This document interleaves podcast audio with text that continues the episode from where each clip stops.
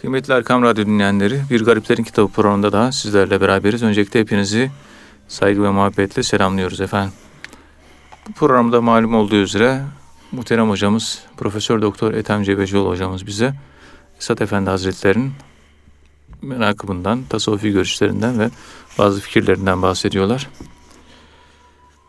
Muhterem hocam, Esad Efendi Hazretleri bir genç müridine şöyle tavsiyede bulunuyor. Peygamber Efendimiz Aleyhisselatü Vesselam Allah katında kusurlarından tevbe eden gençten daha sevimli bir şey yoktur. Hadis-i şerifini hatırlatıyor. Allah katında kusurlarından tevbe eden gençten daha sevimli bir şey yoktur. Hadis-i şerifiyle alakalı Esad Efendi Hazretleri bazı bilgiler veriyor. Dilerseniz buradan başlayabiliriz. Yani bunun zikir harareti ve dengeyle bir bağlantısından bahsediyor. Buyurun efendim. Euzu billahi mineşşeytanirracim. Bismillahirrahmanirrahim. Elhamdülillahi rabbil alamin. Ve salatu ve selamu ala Resulina Muhammedin ve ala alihi ve sahbihi ecmain. Efendim, ismini tespit edemedik ama assubaylık yapan, assubay Evet. bir müridi vardır Esad Erbil Hazretlerinin.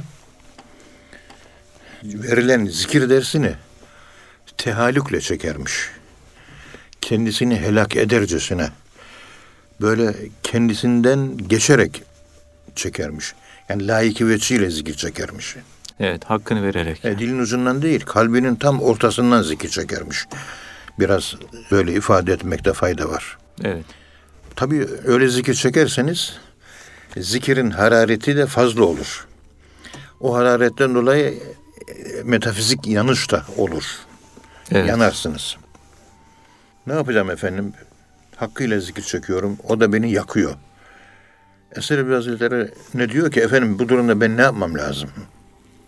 O zaman işte mektubatın e, 107. mektubunda Esad Erbil Hazretleri bu genç delikanlıya şu şekilde tavsiyede bulunuyor. Peygamberimiz sallallahu aleyhi ve sellem Efendimiz Allah Celle Celaluhu katında kusurlarından tövbe eden gençten daha sevimli bir şey yoktur diyor. O zikir çekerek kendinden geçen ve yanan bu gence tebriklerimizi iletin, selamlarımızı iletin diyor. Evet. Tebrik ederiz diyor. Çünkü Kolay bir şey değil yani gençlik çağında öyle bir. gençlik çağında kendini vererek, kendinden geçerek zikir etmek çok zor. Evet. Kalbi zikri sebebiyle beden sıcaklığı güç yetirilemeyecek şekilde artarsa, zikre kısa bir süre ara verip sadece rabıta ve salatü selamla yetinilmesini tavsiye ederiz. Salavat. Soğuk etkisi var. Yani zikre Dengeye kısa- getirme etkisi var. Evet. Peygamberimizin rahmet özelliğinin yansıması serinletmek. Kuni berden ve selamen ala İbrahim yani selamet var, bert var, soğukluk var. Rahmetle alakalı olduğu için Peygamberimizin o rahmet yönü çekilen salavatla kişiyi dengeye getirir. İç yangı, iç hararet, iç ateş o aşırılıktan kurtulur ve salavatla zikrin sıcaklığı terbiye edilir. Evet. Çünkü zikrin dayanılamayacak kadar aşırı olması akıl nurunun yanmasına ve meczup, meczupluğa yol açabilir. Evet. Yani gerçekten rahmetli Sami Efendi Hazretleri zamanında iki tane genç kendi kafalarından zikir çekmişler. Ve çekmiş olduğu zikirler kafalarından la ilahe illallah kendilerine göre zikir çekmişler. Hani 500 bin olsa neyse 5000 çekmişler. Evet. Kardeşlerden birisi İstanbul Üniversitesi Fizik bölümünde, öbürü de kimya bölümünde. Orada oralarda okuyorlar. Derken zikir nuru akıllarını yakıyor ve bunlar meczup oluyorlar. Onun için bir şeye bağlanıp o ne kadar zikir veriyorsa onun verdiği kadar zikir çekmek lazım. Çünkü zikri veren bir kimse fazla gelen zikrin ağırlığını, ruhaniyeti tolere eder. Evet. Tam böyle ifade etmekte büyük fayda var. tek başına çekerseniz bu koruma kalkanı yoktur. Onun için tek başına illa ben zikir çekeceğim ama bir şeyhe de bağlanmak istemiyorum diye bir şeyiniz varsa, hobiniz varsa, öyle bir arzunuz varsa sayı fazla olmamalı. Yani 100, 200, 300 o kadar. İki tesbih çekiyorsunuz veya üç veya bir tesbih çekiyorsunuz yüz. Evet. Fazlaya kaçmamak lazım. Çünkü ölçü kaçarsa insanın akıl nuru yanar, meczup olur ve sosyal hayata intibak edemez. Sosyal hayatın dışına itilir ve erkekliğini de kaybeder. Evet. Dolayısıyla bu durumda olmak pek tavsiye edilmiyor. Ee, Çünkü sosyal hayattan kopmuş oluyor. Evet. Bu iki genç bu şekilde bir şeye bağlanmadan kendi kafalarından 5000 la ilahe illallah çekiyor. Biraz da ciddi çekince tesir altında kalıyor. Bu tesir çoğalıyor, akıl nuru yanıyor Meczup ve oluyor. meczup oluyorlar tabii. Konya'da Hulusi Baybal Bey'e gelmişler. Bana kendisi anlatmıştı Hulusi Baybal abi. Gençleri getirdiler bana dedi. Evet. Şöyle bir baktım dedi. Şöyle bir baktım. Hakikaten her taraflara ateş içinde. Manevi ateş var. Her tarafında. Gençlerin ikisi de. Durumu nedir diye sordum. Dediler ki fazla zikir çektiler bu hale geldi. Akıl nuru yanmış. Peki benden önce bir başka kimseye tedavi için götürdünüz bunları? Götürdük. Kime götürdünüz? Efendim İstanbul'da Sami Efendi Hazretleri var. Ona götürdük. Ne dedi? Şöyle bir baktı durumlarına. Bunlar sınırı geçmişlerdi. Biz bunlara müdahale edemeyiz. Bunların tedavisi yok dedi. Allah. Ben de dedim ki ben onun zaten buradaki görevlisiyim. Benim efendim şeyhim bunu tedavi edemediyse ben hiç edemem. Hadi geçmiş olsun dedik gönderdik diyor. Onun için bir şeyhe bağlanarak Evet. onun verdiği ölçülere de şartlara ve kurallara uyarak zikri o şekilde çekmekte fayda var. Yani bir öğretmen nezaretinde bu iş olmalı. Tarikatlar da bu iş için var. Ruhani terbiye, Evet. aklın terbiyesi, yanması değil, terbiye. Terbiyesi. Allah zikrinde bir güç var, kuvvet var, sultan var. Power diyoruz. O fazla normal olursa aklı besler, aklı nurlandırır. Ama fazla gelirse hani Ankara'nın dışından elektrik 20 bin volt olarak geliyor. Yeni mahallede özel bir trafo var. Orada 220 volta indiriliyor. Evet. O 120 bin voltluk cereyanı Ankara'ya direkt verseniz Ankara. Ankara'da bütün buzdolapların motoru patlar. Bütün lambalar patlar. Bütün elektrik cihazlar patlar. Evet. Yani devreden çıkar. Yani ölür. İşte bu gençler de o hale gelmiş. 120 bin voltluk elektrik akımına maruz kalmışlar. Ve ampul patlamış. Evet.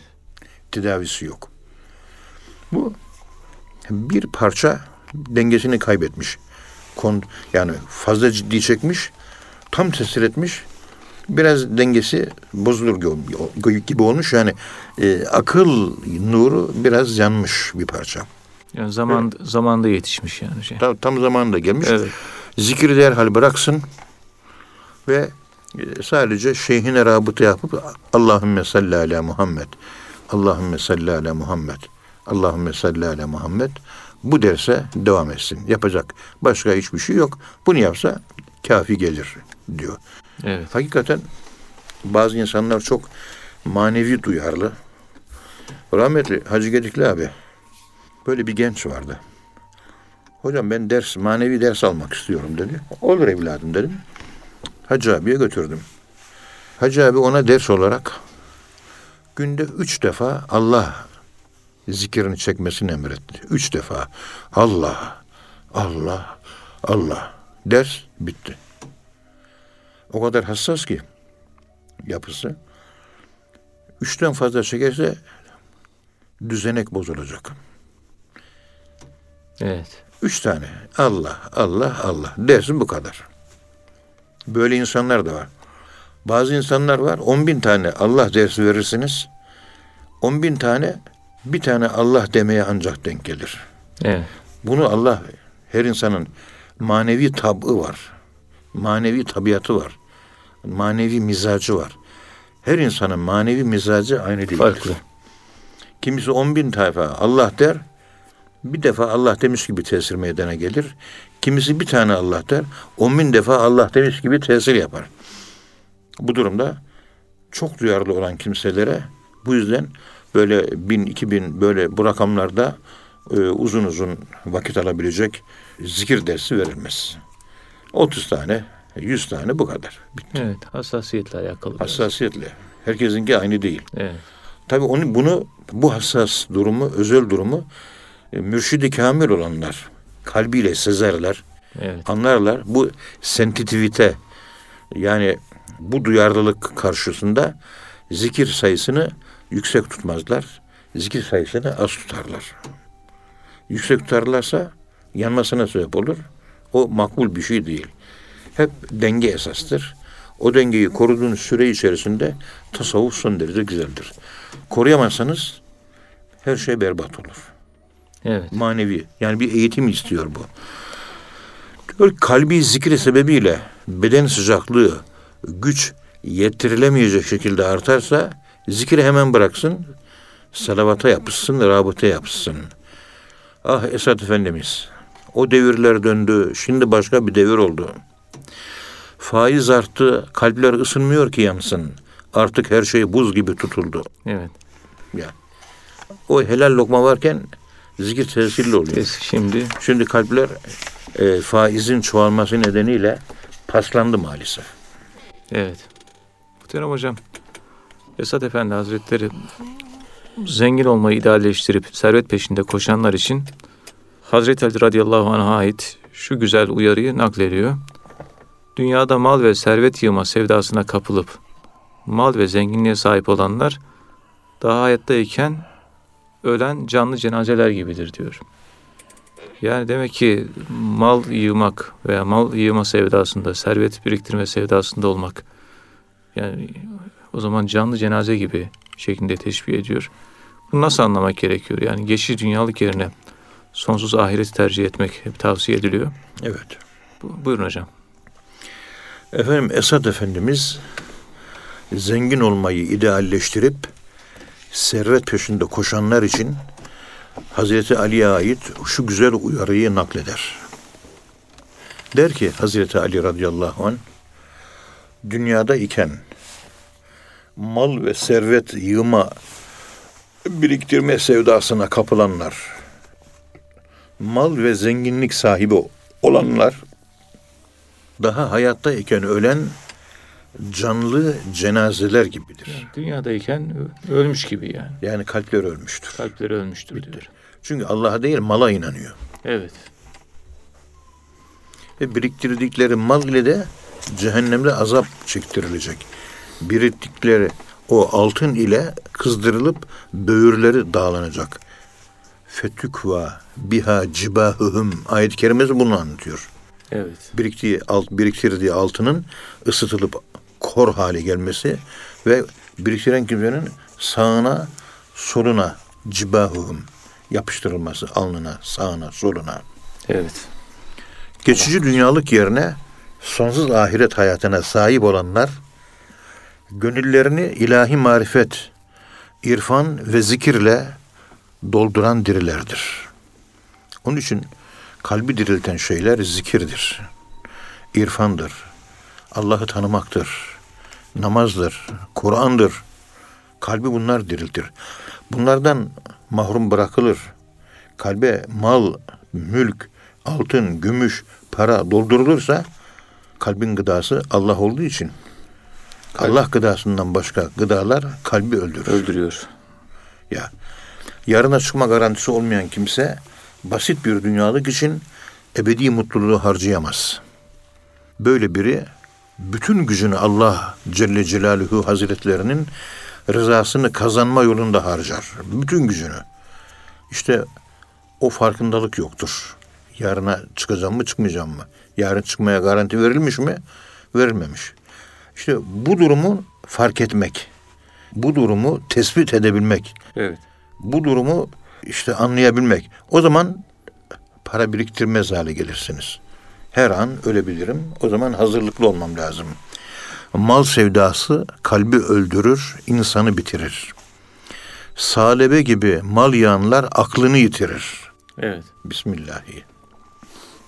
Kıymetli hocam, tasavvufta tabii önemli konulardan birisi de marifet konusu.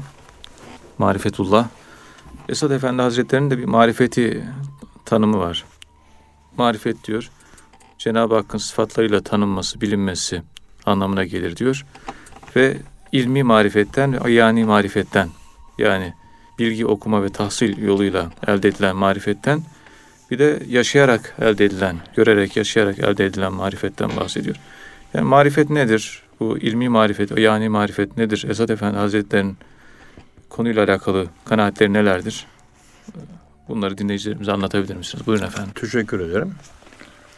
Marifet Allah'ı bilmek değil de Allah'ı tanımak. Tanıma.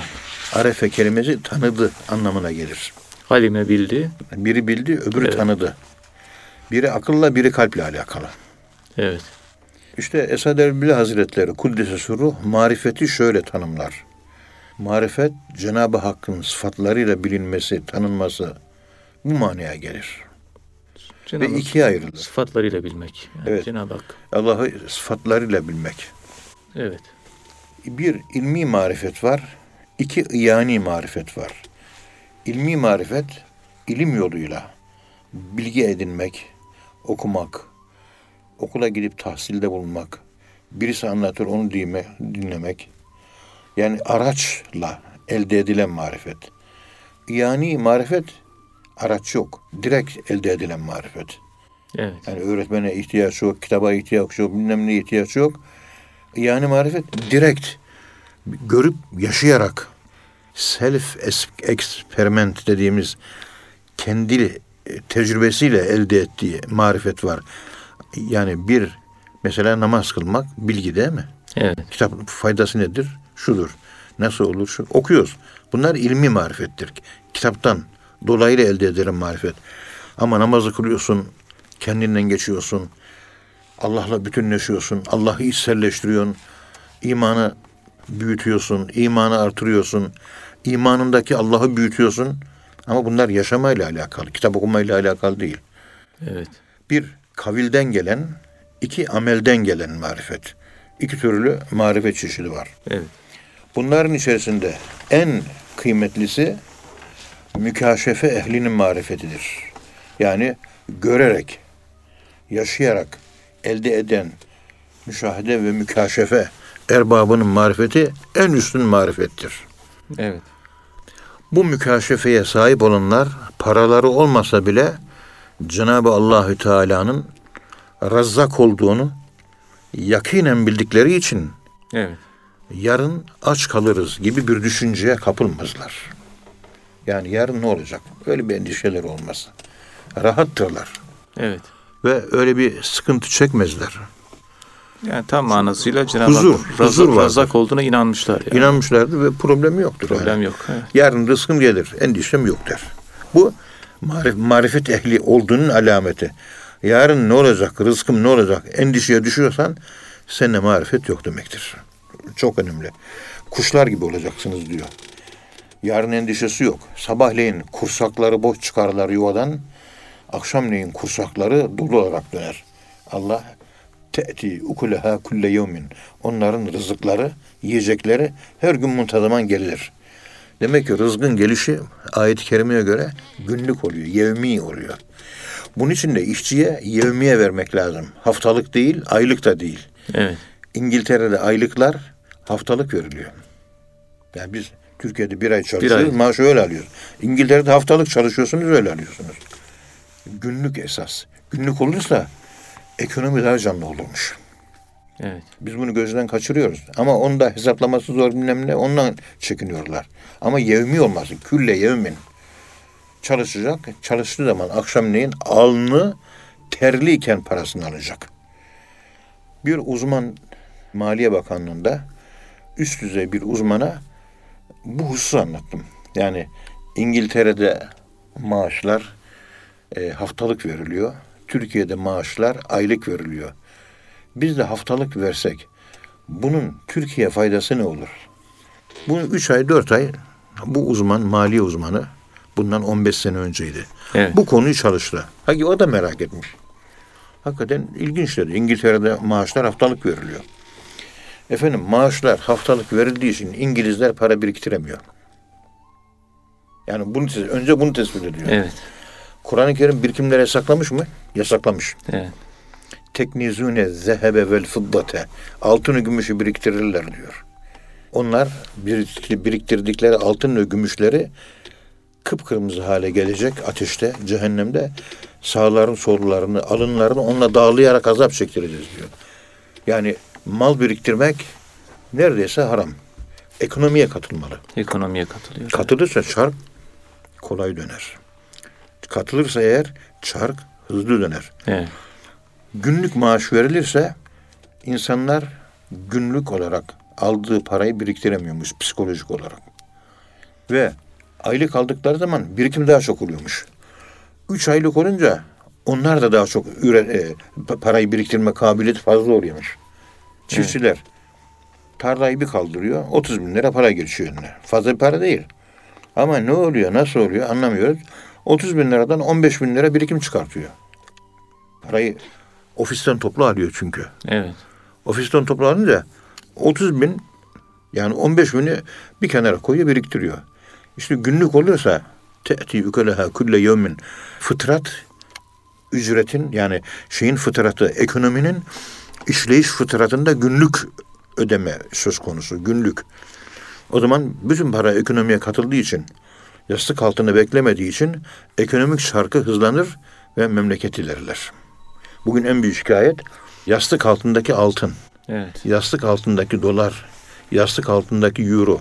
Bunlar bugünkü ekonominin iktisat sisteminin işlemesine engel olan en büyük kanserler değil mi? Evet. Öyle. Mesele bu işte.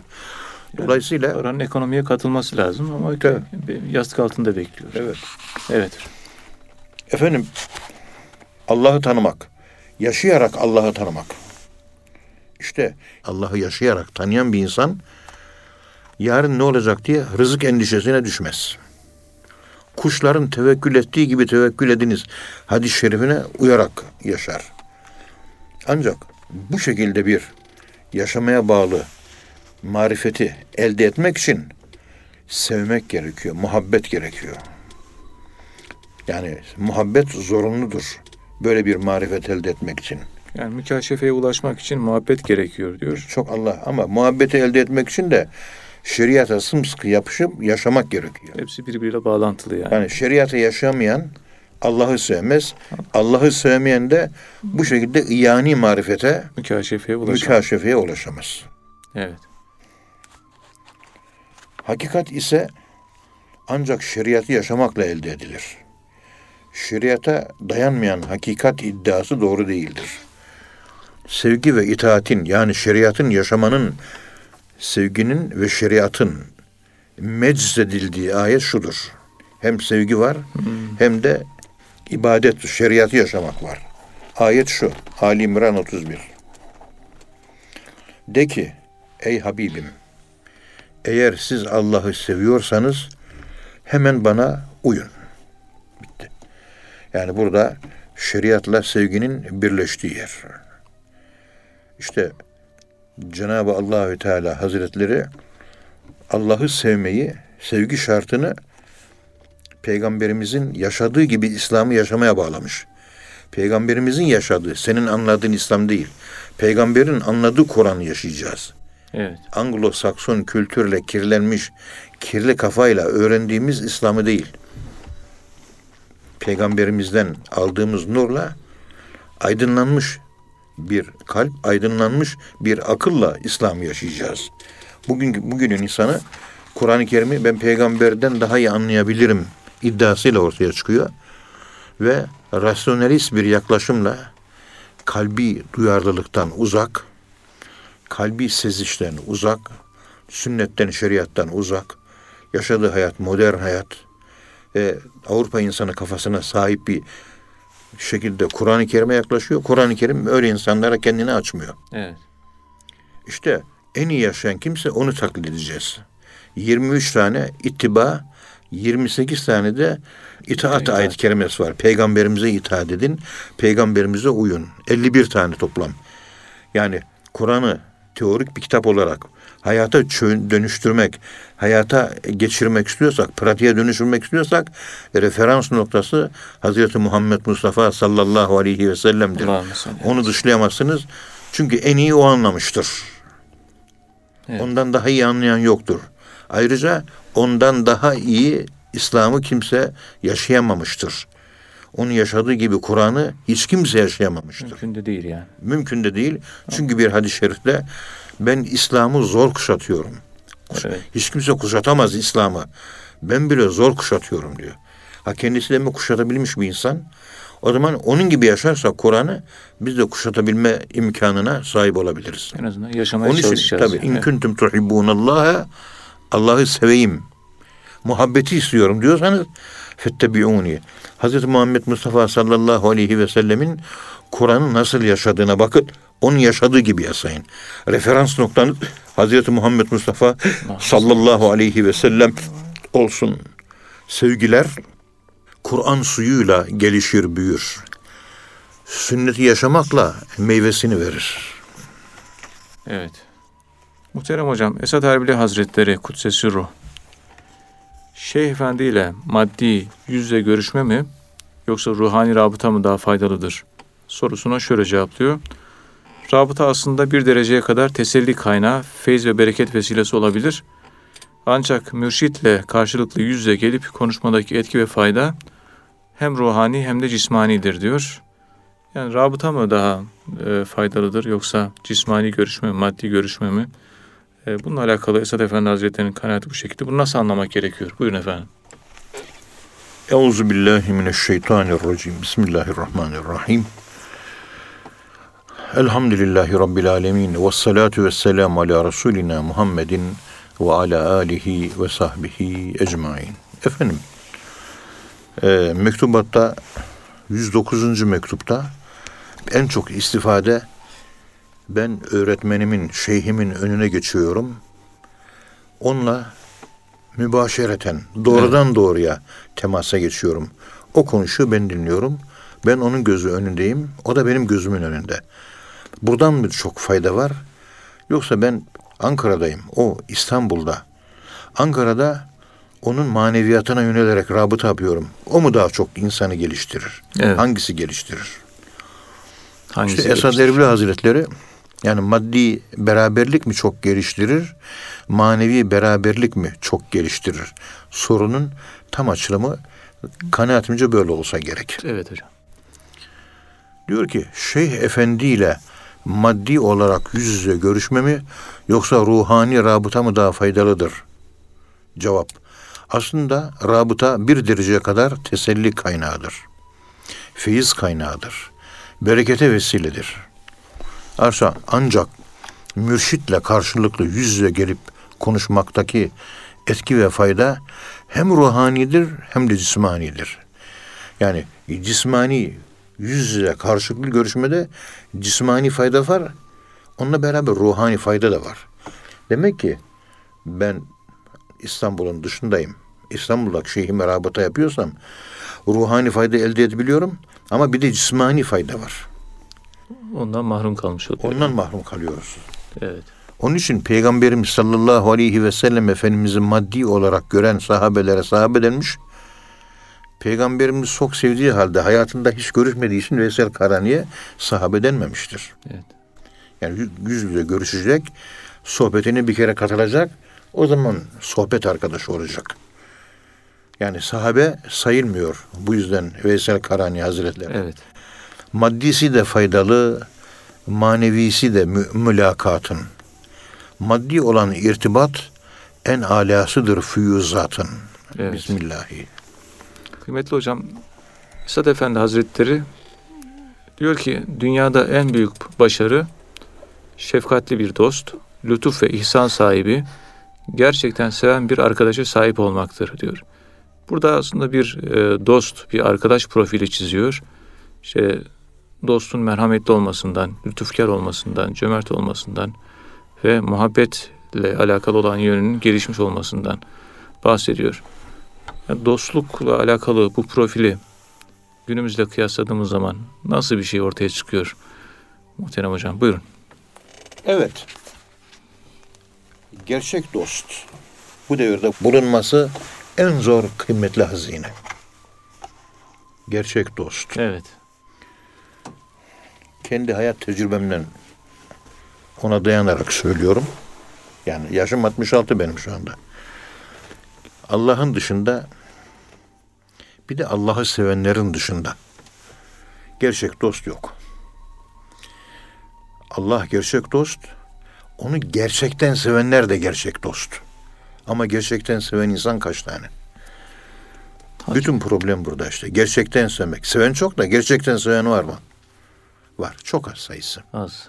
Onların dışında dost diye bu dünyada bir şey aramayın. Yok. Efendim hanımım, efendim kızım oğlum, efendim anam babam. Yevme yefirrul mer'u min ahih ve ummihi ve ebi ve sahibetihi ve beni. Evet. Hepsi kaçacak. Dost kaçar mı? Herkesin kaçtığı yerde, mahşer yerinde bizim yanımızda olacaklar Allah'ı gerçek sevenlerdir. Gerçekten Allah'ı sevenler kim? İşte bizim şeyhimizdir. Bizim mürşidi kamilimizdir. Maneviyat öğretmenimizdir. Benim o sevdiğim gerçek Allah'ı seven insan kardeşimin daha yakın bana. Kıyamette beni hesap gün terk etmeyecek. Evet. Beni savunacak o. Çünkü Allah'ı gerçekten sevdiği için Allah'ın o merhamet sıfatı onda yansımış. Yansıdığı için kimseyi bırakamıyor. Evet. Başka oğlan kardeşimden, oğullarımdan, anamdan, babamdan, hanımımdan, çok sevdiğim altından, gümüşten, apartman dairelerinden, villalardan, otomobilimden, altından, gümüşten, hepsinden daha kıymetli. Yani bunları severim ama bunların hiçbirinin ahirette bana yevme la yenfa'u malun ve la benun. Maldan, mülkten, akrabadan ahirette fayda yok. Yabancıdan tanımadığın Allah'ı seven insandan fayda var. Allah'ı gerçek seven bir insan nereden tanınır diye soracak olursanız yere düşmüş bir insan olur. Hiç kimse yardım etmez. Evet. O hiç kimsenin yardımını ulaştırmadığı kimsesiz kalan yere düşmüş kişiye sadece Allah'ı gerçekten sevenler yardım eder. İşte Allah'ı gerçek seven deyince biz bu şekilde tarif ediyoruz. Evet. Çok ilginç Merhamet şey. sahibi Evet. tabi. Yere düşmüş kardeşi bakmıyor. Yere Kimse- düşmüş anası bası bakmıyor. Hanımı bakmıyor. Hiç kimse baktığı yok. Evladı bakmıyor. Ya bakılacak durumda değil adam. yani. İşte bakan bir kimse kardeşten daha yakın kardeştir. Babadan anadan daha yakın ana babadır. Ve kendi eşinden daha yakın bir eştir. Hepsinden yakındır ona. Bana yardım eden, şefkatli olan, bana acıyan kimse benim ger- gerçek dostum.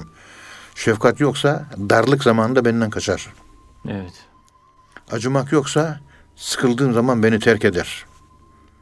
Hakiki sevgi sahipleri, Allah'ı seven, mutlak sevgi ulaşabilen insanlar kediye de acır, köpeğe de, gökte uçan kuşlara acır. Herkese acır, her şeye acır. Cehenneme gidecek Hristiyanlara bile acır. İyi günde herkes dost ama zor günde az bulunuyor demek ki yani. Öyle. Hayatın kuralı bu. Onun için şu benim dostum, bu benim akrabam, şu benim tanıdığım. Bunlar altı boş kelimeler. Şu insan Allah dostu.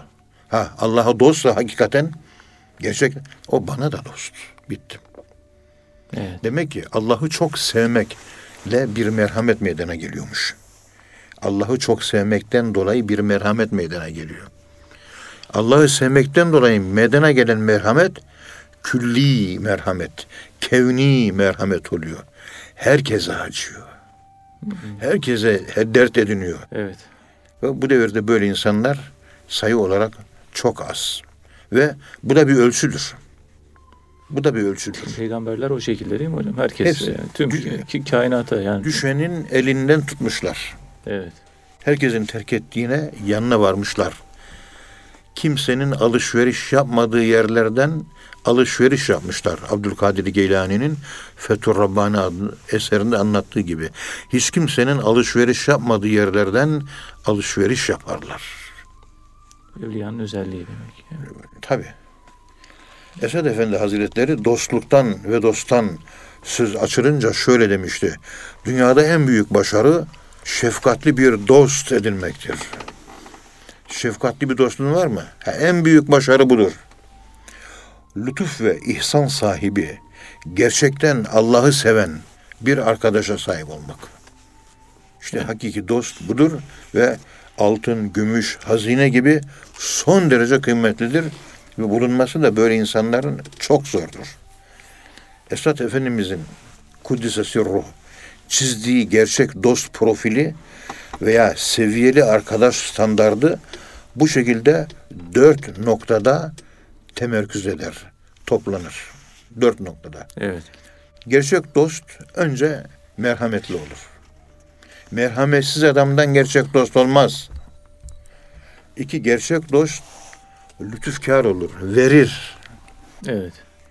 Üç, verdiği gibi de cömert olur. Dört, seni sevince de dost gerçekten sever. Hakiki Dost. sevgi. Evet. Dost diye diye binlerce kapıya uğradım. Gerçek dost Allah, ondan gayrısını bulamadım. İşin aslı bu. İnşallah. Gerisi hep Ger- lafı gerçek, güzel. Gerçek dostu bulanlardan oluruz. Onun için şöyle buradan ne çıkaracağız onu düşünüyorum ben şimdi. Tabii sen beni yakından biliyorsun. Sen benim manevi evladımsın. Allah razı olsun Ee, hocam. sen rahmetli İsmail'im gibi seni çok Evet, severim. Allah razı olsun. Etrafımda yığınla talebem var. Bütün bir sürü insanlar var. Akrabadan, tanıdıktan, uzaktan, komşudan vesaireden, çevreden bir sürü çok. Evet. Ve bunların içerisinde en çok güvendiğim, güveniyorum dediğim işte sen varsın. Estağfurullah. 3-5 kişi daha çıkar. Sayı onu geçmiyor yani. İşin aslı bu. Ve hayatımın her bir aşamasında senin yüzüne karşı evladım Vahit seni çok severim. Evladımsın sen benim. Ama sana güvenmiyorum. Evet. Hiç güveniyorum lafını duydun mu benden? Yok duymadım hocam. 66 senenin tecrübesi beni bu noktaya getirdi. Ve olaylar da benim haklı olduğumu gösteriyor. Evet. Olaylar. Ve siz de insanları sevin, sevmek zorundasınız. Birbirini sevmedikçe mümin olamazsınız. Mümin olmayınca da cennete giremezsiniz. Hadis bu. Ama güvenmek zorunda değilim. Her sevgi güven anlamına gelmiyor. Sevmek farz. Bir mümine sana seni sevmem farz. Ama güvenmem farz marz falan değil. Yani bu tam manasıyla güvenmek anlamında mı yoksa Tam hiç, hiç güvenmemek anlamında mı hocam? Yani, yani yüzde yüz güvenim yok. Ya Yüzde- yüzde, evet. mesela sen vahitsin. Evet. Sana yüzde doksan dokuz güveniyorum. Ama bir tane de mülahazanesi yani, yani bırakıyorum. bir şey, açık kapı bırakmak gerekiyor Bir yani. he, açık kapı. Yani Anladım. 99 güveniyorum ama yüzde bir güvenmiyorum. Anladım. Yüzde yüz güvenmem yoktur. Yoksa Evet. e, sokakta tanımadığım giden insana bile yüzde on ben güvenirim. Anladım. Yüzde yüz güvenebileceğim bir Allah'tır. iki Evet. Allah çok sevendir. Evet. Allah'a tam bağlı insan. Onlara güvenebilirsiniz. Çünkü Allah'ın gölgesi onların üzerine düşmüştür. Allah'ın rengini almıştır. Sıbgat Allah. Ve men ahsenu min Allahi sıbga. Ve nahnu lehu abidun. Gerçek kulluğu gerçekleştir, hakiki kulluğu gerçekleştirdikleri için Allah'ın rengini almışlardır. Evet. Yani Rab olmamışlardır da Rabbani olmuşlardır. İlah olmamışlardır. ilahi. Yani Allah'a mensup olmuşlardır. Rabbe mensubiyetleri vardır. Her insanın Allah'a mensubiyeti yoktur. Her insanın Rabbe mensubiyeti yoktur. Gerçek mensup olanlara Kur'an-ı Kerim Rabbiyun diyor. Kur'an tabiri bu biliyorsunuz. Evet. Ha, o şekilde olan insanlara Rabbiyun olan, Allahi olan, Allah diye Allahi olan, tam bağlı olana korkmayın güvenebilirsiniz. Çünkü iman etmek demek güvenmek, temin, sigorta anlamına geliyor. Evet. Allah'a imanı tam olan, Allah'a sırtını güvenle tam olarak yaslayan, tevekkül eden insan imanı tamdır. Allah'a tam tevekkül eden, tam iman eden insanlara da sırtınızı dayayın. Korkma. Bir şey olmaz. Evet. Onun için yani hayat boyu ben falanca insana güvendim. Şöyle oldu, böyle oldu. Bunu benden duymadınız. Yanımda işte 25 seneden beri yanımdasın. Diğerleri de öyle. Evet. Bir insana bakıyorsunuz. Bana 11 tane iyiliği olmuştur. Benim de ona 211 tane iyiliğim olmuştur. Hiçbir zaman yüzüne söylemezsiniz. Hiçbir şekilde. Ama o yapmış olduğu bana 11 tane iyiliği. Ben sana şu iyiliği yaptım. Ben sana şu iyiliği yaptım. Ben sana şu iyiliği yaptım. Ya ama ben sana 211 iyilik yaptım. Sen bana 11 iyilik yaptın. Ben hiç başı yüzüne vurdum mu ben senin? İnsanlar hep böyle. Gerçek dost değil. Evet. En büyük ihanet de en yakınlardan geliyor. Tarih bilimi bunun örnekleriyle doludur. Evet. Muhterem hocam. Tabi emanet konusu önemli. Ee, hep bununla alakalı belki kibir ve benlik konusu da Evet. e, Esat Efendi Hazretleri'nin çok sık dikkat çektiği hususlardan. Şöyle diyor Esat Efendimiz, Allah katında kulların mahrum kalmasına sebep olan yasak ve kötülüklerin birisi, belki de birincisi enaniyet yani benliktir diyor. Biraz önceki konuyla da alakalı e, kişinin kendinde varlık görmesi, enaniyet sahibi olması güveni zedeliyor. Yani bunu nasıl anlamak gerekiyor hocam yani kibir ve benlikle alakalı? Evet. Kişinin kendi varlık görmesi ne demek? O bu efendim 110 numaralı mektupta sevgili Esat Efendimiz Hazretleri Kudüs'ü şu açıklamayı yapıyor. Evet. Allah katında Celle Celaluhu kulların mahrum kalmasına sebep olan yasak ve kötülüklerden birisi belki de birincisi enaniyet duygusu, benlik duygusu. Ben, megalomanya, kibir. Bu en kötü hastalık. Hatta birincisi, en birinci hastalık kendini beğenmek. Ben demek. Euzu billahi min ene. Eneden, benlikten Allah'a sığınıyorum. Evet. Bu usta Peygamberimiz sallallahu aleyhi ve sellem diyor ki kendinde senin kendinde varlık görmen, varlık duygusuna kapılman diğer günahlarla kıyaslanamayacak kadar büyük bir günahtır. Kibir en büyük günah. Kibir Rab olmaktır. Kibir Allah olma iddiasıdır. Ben bilirim kimse bilmez. Ben bir taneyim. Var mı benim gibisi? Tamam. Siz de Firavun gibi bir Rab oldunuz. Buyurun konuşun serbest. Ene korusun. Rabbukumul ala diyorsunuz. 4000 sene önce aynı lafı Firavun da söyledi. Kızıldeniz'de boğuldu. Oldu. Sen de bir yerlerde boğulursun. Allah korusun. Her firavunu boğacak bir kızıldeniz vardır. Allah muhafaza buyursun. Bu kibir yılanı, büyüklenme yılanı hepimizin şuur altında gizli bir yerlerde, gizli deliklerde mevcut. Fırsat bulursa hemen çıkar. Tevazudan daha güzel yok. Alçak gönüllü olacağız. Efendim diyorum ki mesela tasavvuf 40 senelik dervişlik hayatım var. 40 yıldan beri de akademik olarak da okutuyorum, okuyorum. 40 yıl ama oldu. Tasavvuf hakkında ne biliyorsun? Tasavvufu ben bilmiyorum. Hocam ben geçenlerde bir kitap okudum. Kaç o kitap okudun? Bir kitap. Ben ne okudum? Ben 10 bin kitap okudum. 10 bin kitap okudum ben bilmiyorum. Sen bir kitap okudun. E siz biliyorsunuz buyurun efendim biz sizi dinleriz. Siz konuşacaksınız biz de dinleyeceğiz. Kafamızı sallayacağız. Doğru doğru deyip geçip gideceğiz. Biz bilmiyoruz siz biliyorsunuz. 40 yıldır yaşıyoruz. Hala bir mesafe alabilmiş değiliz. Estağfurullah. 40 yılda okuyoruz. Hala bir bilgi sahibi değiliz. Bu halimizde tasavvuf konusunda 40 yılın yarım asrının çalışması cahilin cahiliyiz bu konuda. Piyasada bilenler çok yani. Bi- Bilenler çok. Evet. 40 yıldır yaşıyorum, 40 yıldır okuyorum, bilmediğimi anladım ben. Bunu söyler, söylerken de böyle bir şey olsun diye, mizansen olsun değil. diye de söylemiyorum. O numara, rol olsun falan bir şey olsun diye, mizansen olsun diye söylemiyorum. E, O duygu var bende, bilmiyorum duygusu var. Ama bir kitap okuyabiliyorum duygusu var, olabilir. E siz benden daha üstünsünüz efendim, buyurun konuşun. Biz bilmiyoruz diyoruz. Etme kimseye kibri, sıçratma kibir pisliği. Yarın hesapta pazara çıkar kibir ipliği. Evet. Kıymetli hocam, yine Esad Erbil Hazretleri bu Letaif-i Aşere'nin yani 10 letaifin hepsinin arınmaya, tasfiyeye, temizlenmeye muhtaç olduğunu söylüyor. Ve şöyle diyor, bir salik tasfiye için sırayla tüm bu letaife zikir yapmalıdır. Tek tek Evet. yani kalp, ruh, sır, hafiye, afa. Ee, bununla alakalı işte bir e, gusül abdesti örneğini veriyor. Bunu nasıl anlamak gerekiyor hocam? Yani e, bu letaife zikir vurmak ne demek? Veya işte o letaiflerden bahsediyor Esad Efendi Hazretleri. Bununla alakalı neler söylüyor? Dinleyicilerimize anlatabilir misiniz? Buyurun. Evet, letaifin tasfiyesi meselesi Evet. e, insan ruhunun kalp, ruh, sır, hafi, ahfa e, bunlar. İşte nefis alemi, ceset var, toprak, hava, su, ateş vesaire unsurlar alemi. Çok yönlüyüz. Hepsinin mutlaka e, tasfiye edilmesi, arınması lazım. Yani aslında temizdi. Ancak kirlendi.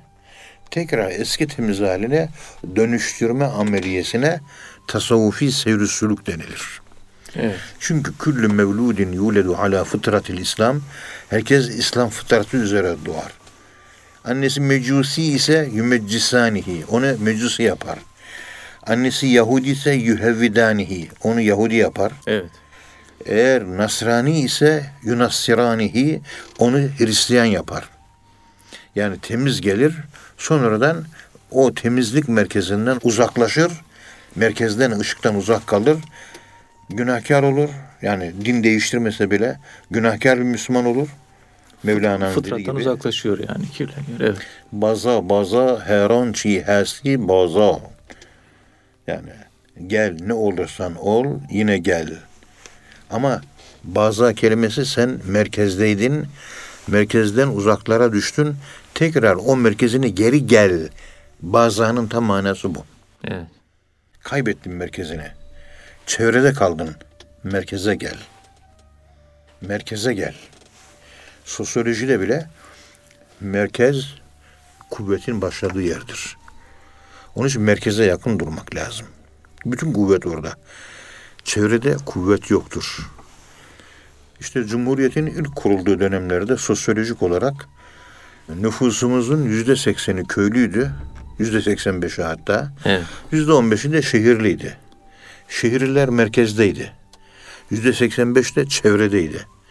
Ama eğitim yoluyla, okullar yoluyla, özellikle imam hatip okulları açıldıktan sonra köylüler şehirle tanıştı.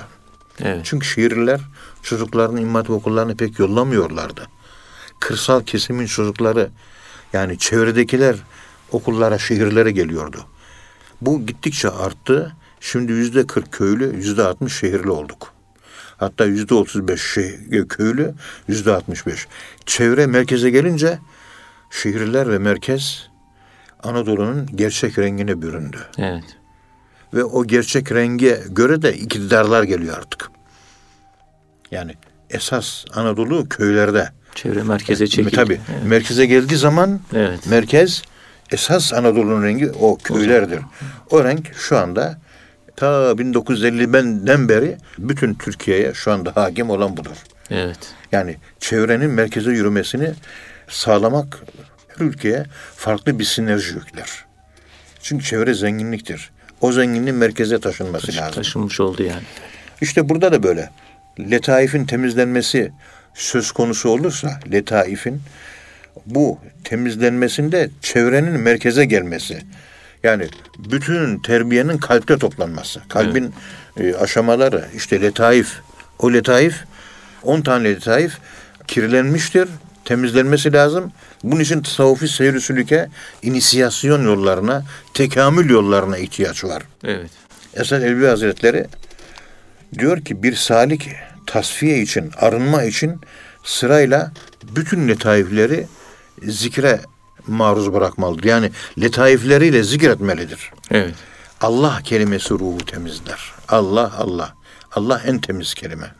Evet. Ve kelimetullahi hiyel ulya. En ulvi olanı odur. Onunla temizlenir. Bu şuna benzer.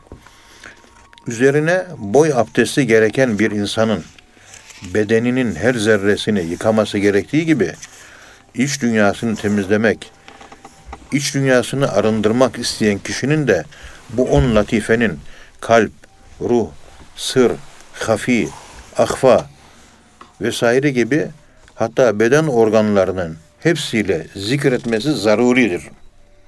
Ancak şu kadar var ki dervişlerde, saliklerde, dervişlerde kabiliyetler farklı farklı. Herkesin kabiliyeti dervişlerde aynı değil. Allah farklı kabiliyetler, Evet. farklı potansiyeller, farklı, farklı melekeler yaratmış. Onun için kimin hangi latifede terakkisi fazla olacak ise o diğer latifelerden çok. O latifeye devam etmesi daha uygundur. Yani kendisinde şifre, letaif hangisi açılmayı sağlayacak. Onun üzerine yoğunlaşmak lazım. Onu da mürşit bilir yani. değil mi? Onu da mürşid-i kamil Evet. firaset gözüyle görür Evet. ve kalp hissiyatıyla hisseder. İnsanın aslı, hakikati işte bu latifelerdir. Kemalatın iktisabı letaifteki cilvelerdir. O cilvelere maruz kalmak bizi arındırıyor, saf hale getiriyor. Evet. Teşekkür ederim efendim. Hocam Allah razı olsun. Ağzınıza sağlık. Muhterem dinleyenler bir programın daha sonuna geldik. Bir sonraki programda tekrar buluşmak ümidiyle hepinize Allah'a emanet ediyoruz. Hoşçakalın efendim.